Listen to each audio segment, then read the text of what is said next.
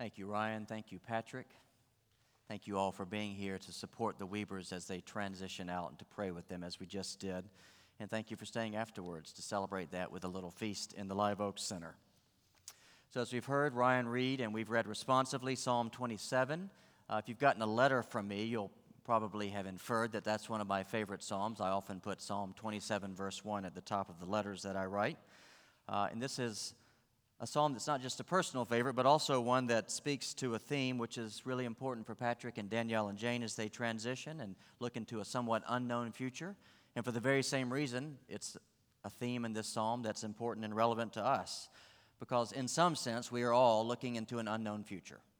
Nobody knows what tomorrow holds, not even the lady who reads tarot cards down the road. Not even she knows. And because we don't know what the future holds, there's fear in our life. And that fear can be greater or lesser depending on the person. Some people are more susceptible for psychological and emotional reasons. It can wax and wane depending on the circumstances of your life. Psalm 27 knows fear, but it also knows about overcoming fear. That's what I want to think about. Let me pray real quick. Lord, open the eyes of each of our hearts this morning so that we would grow not just in our understanding of your word, but in our delight in you, and find in that delight strength to overcome any and every fear. I ask that in Jesus' name. Amen.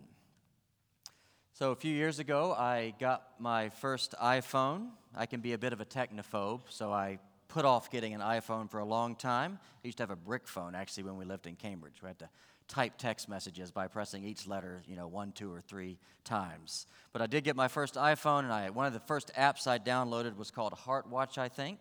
And this app was a cardiograph. Some of you might know about cardiographs. They measure the beats of your heart. And so I activated the app, and I checked my heart rate, and it was about 49 beats per minute. Now, moment of truth, I didn't know whether that was good, bad, or otherwise. I was quite clueless about what the heart rate should be. So I did some research, I found this article, and I learned that a typical resting heart rate is between 60 and 90 beats per minute.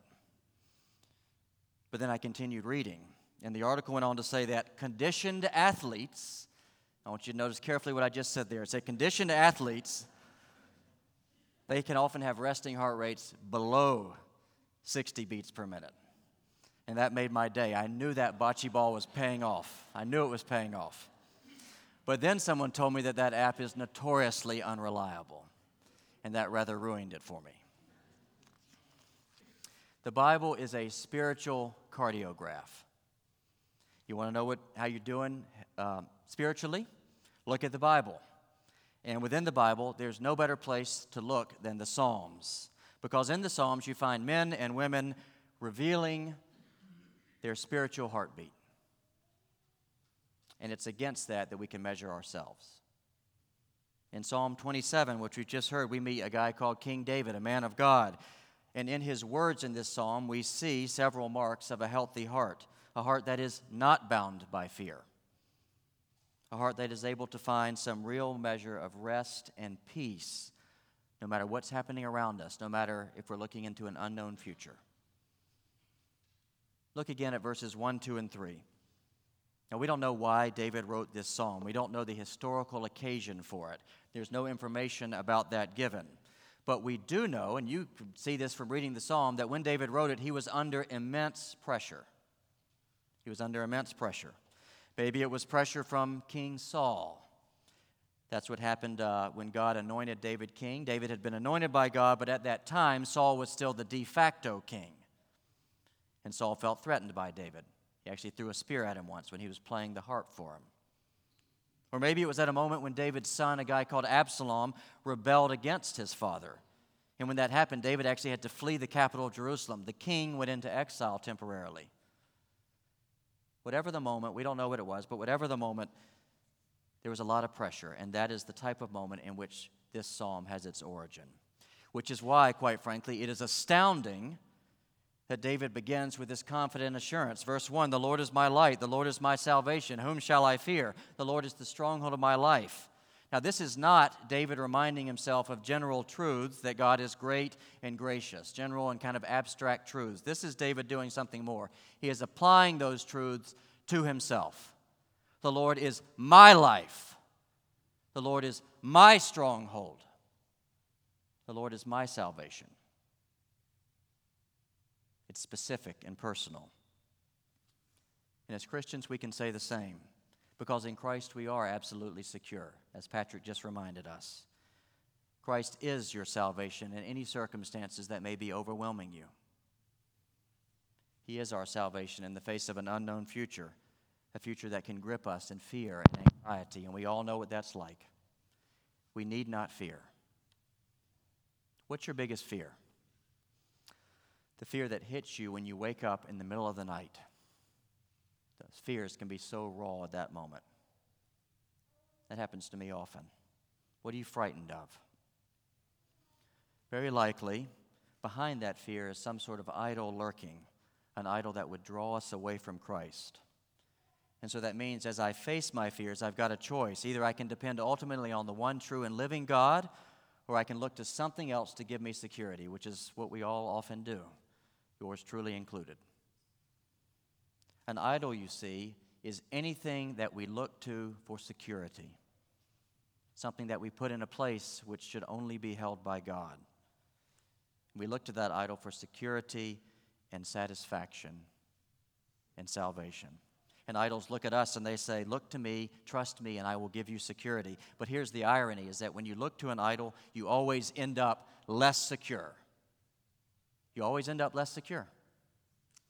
Let me make this more concrete.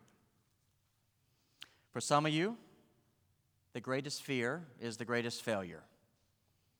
By the way, you, you, might not even recognize this. You can be gripped by fear, the fear of failure, not even recognize it, but that is true. So you're worried about being exposed. You're worried about coming up short. You're worried about flopping or failing. And that becomes an idol. And that, in turn, drives everything that you do, everything that you say, how you conduct yourself in this world.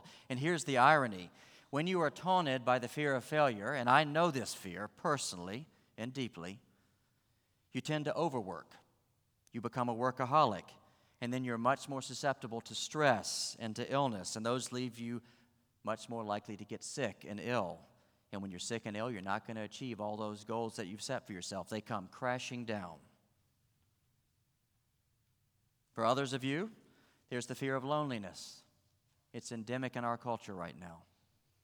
You're terrible at being on your own. There's a huge fear of being alone, and that can become an idol. And that idol longs to have friendships so much that you're desperate to please everybody all the time, and you're never sure if you've done enough. And so you find yourself continually thinking, you think this even about the people who love you the most in your life. You think, do they really love me? And as that happens, you can become overly demanding and you can become emotionally manipulative. And that, of course, drives people away. And so there's the irony you end up alone.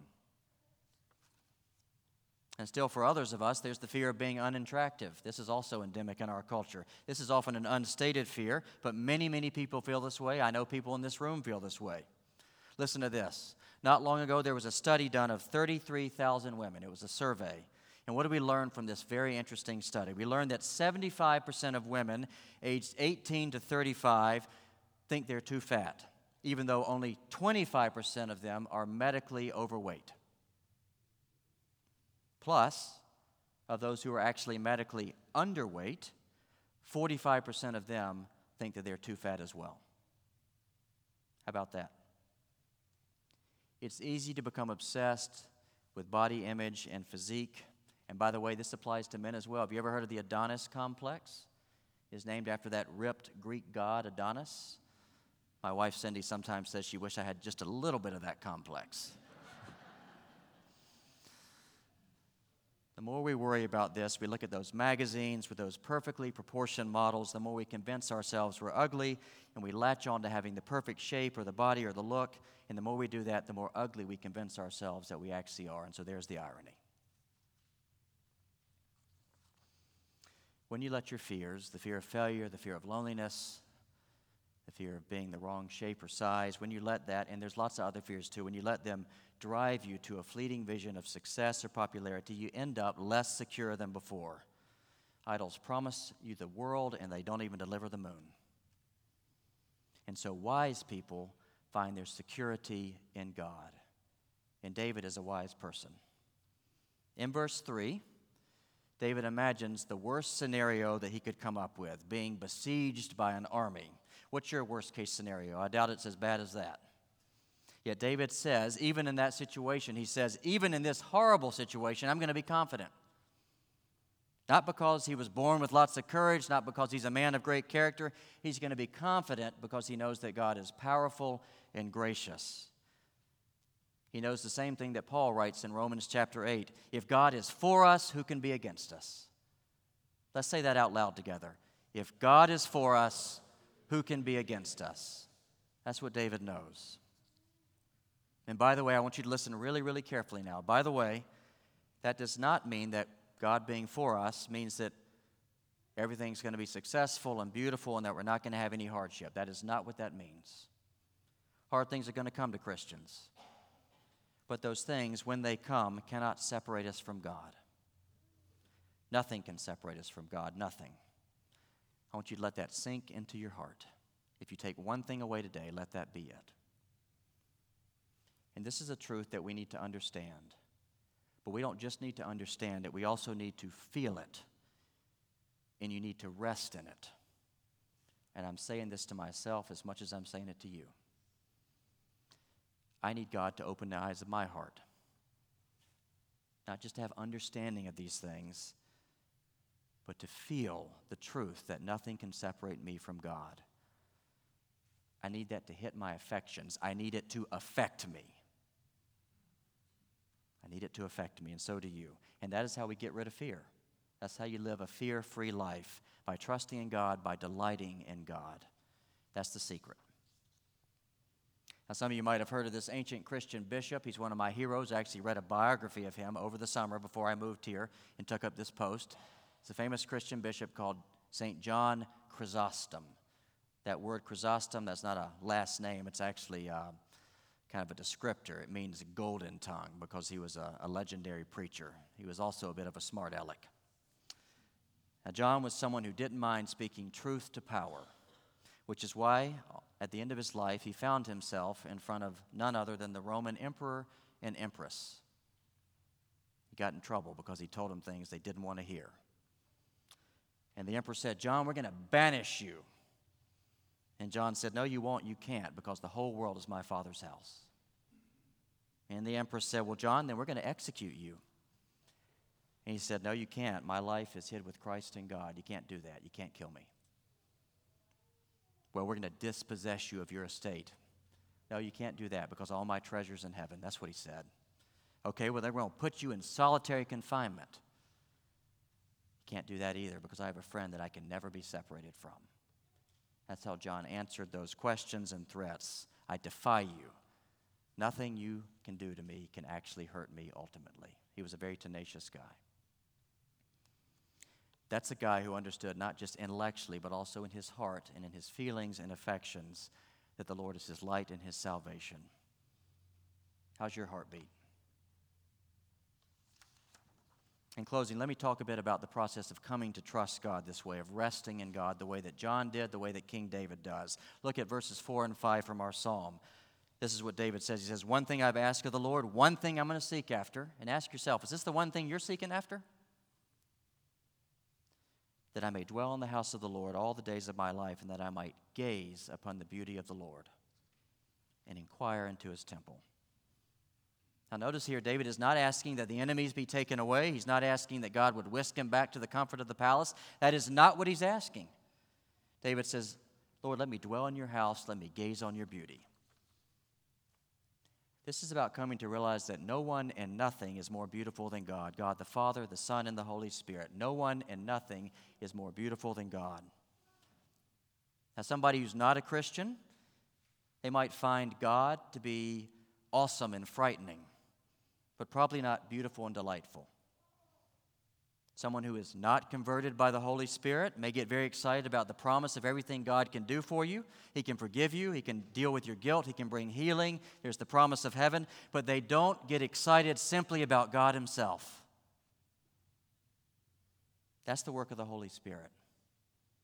It is by the Spirit that we come to marvel at God's character, not at what God can do for us, and He can do a lot, but simply at who God is. We worship a God of amazing power.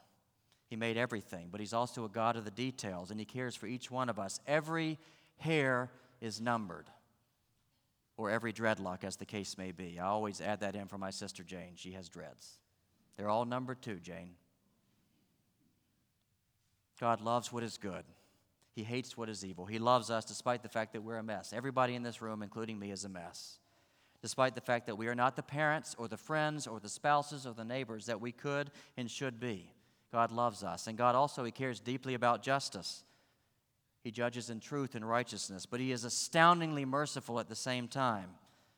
And in God, as Patrick said, He took the judgment for our sin in Christ so that we might live under mercy instead of judgment. That's what we see on the cross. You know this. This is the language of the Bible. I'm just saying it to you again. It is on the cross where we see most profoundly the beauty of Christ the beauty of God in the face of Christ. Now, again, it's only in the Spirit that you can see this beauty. I can't make you see it by telling you about it up here.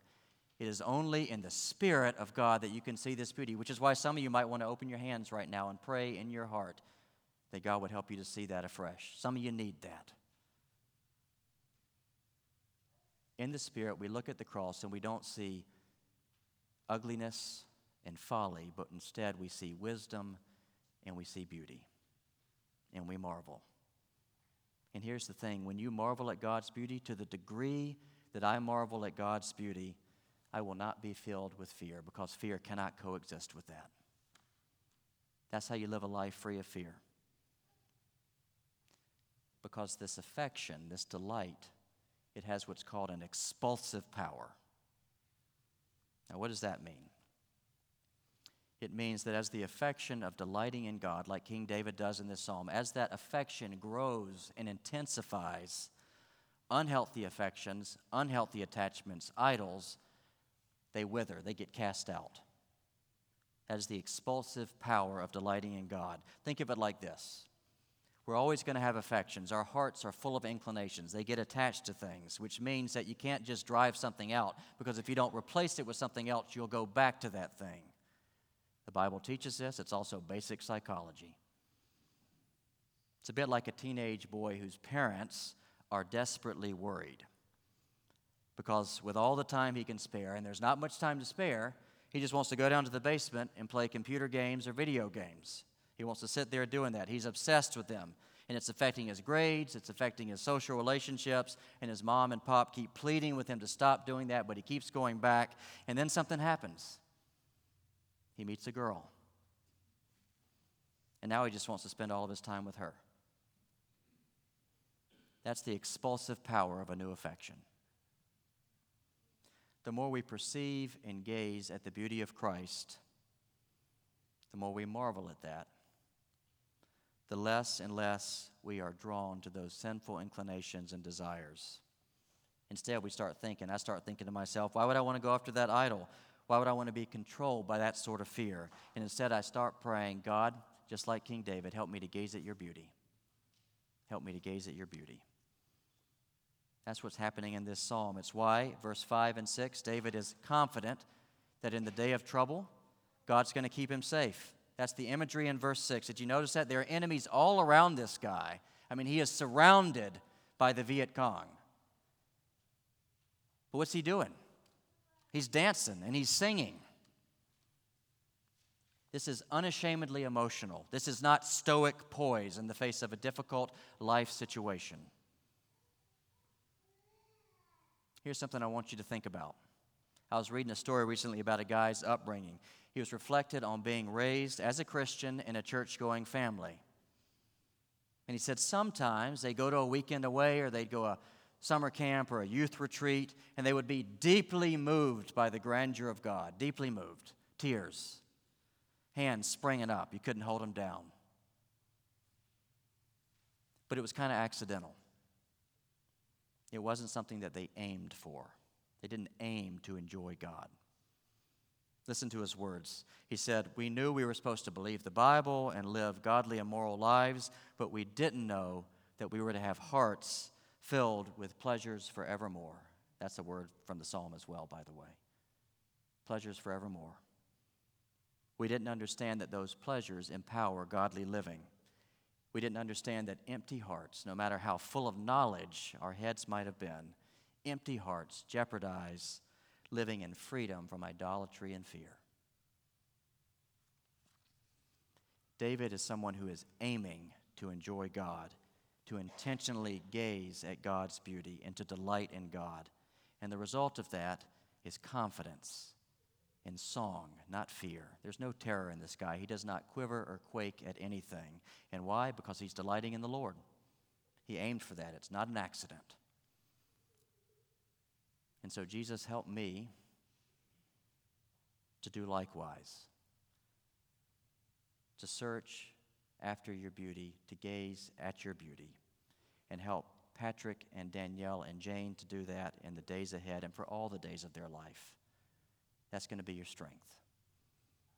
But help everybody else in this church do it as well, because that's going to be our strength. There's fear in this room, there's anxiety. God can help with that if you let Him.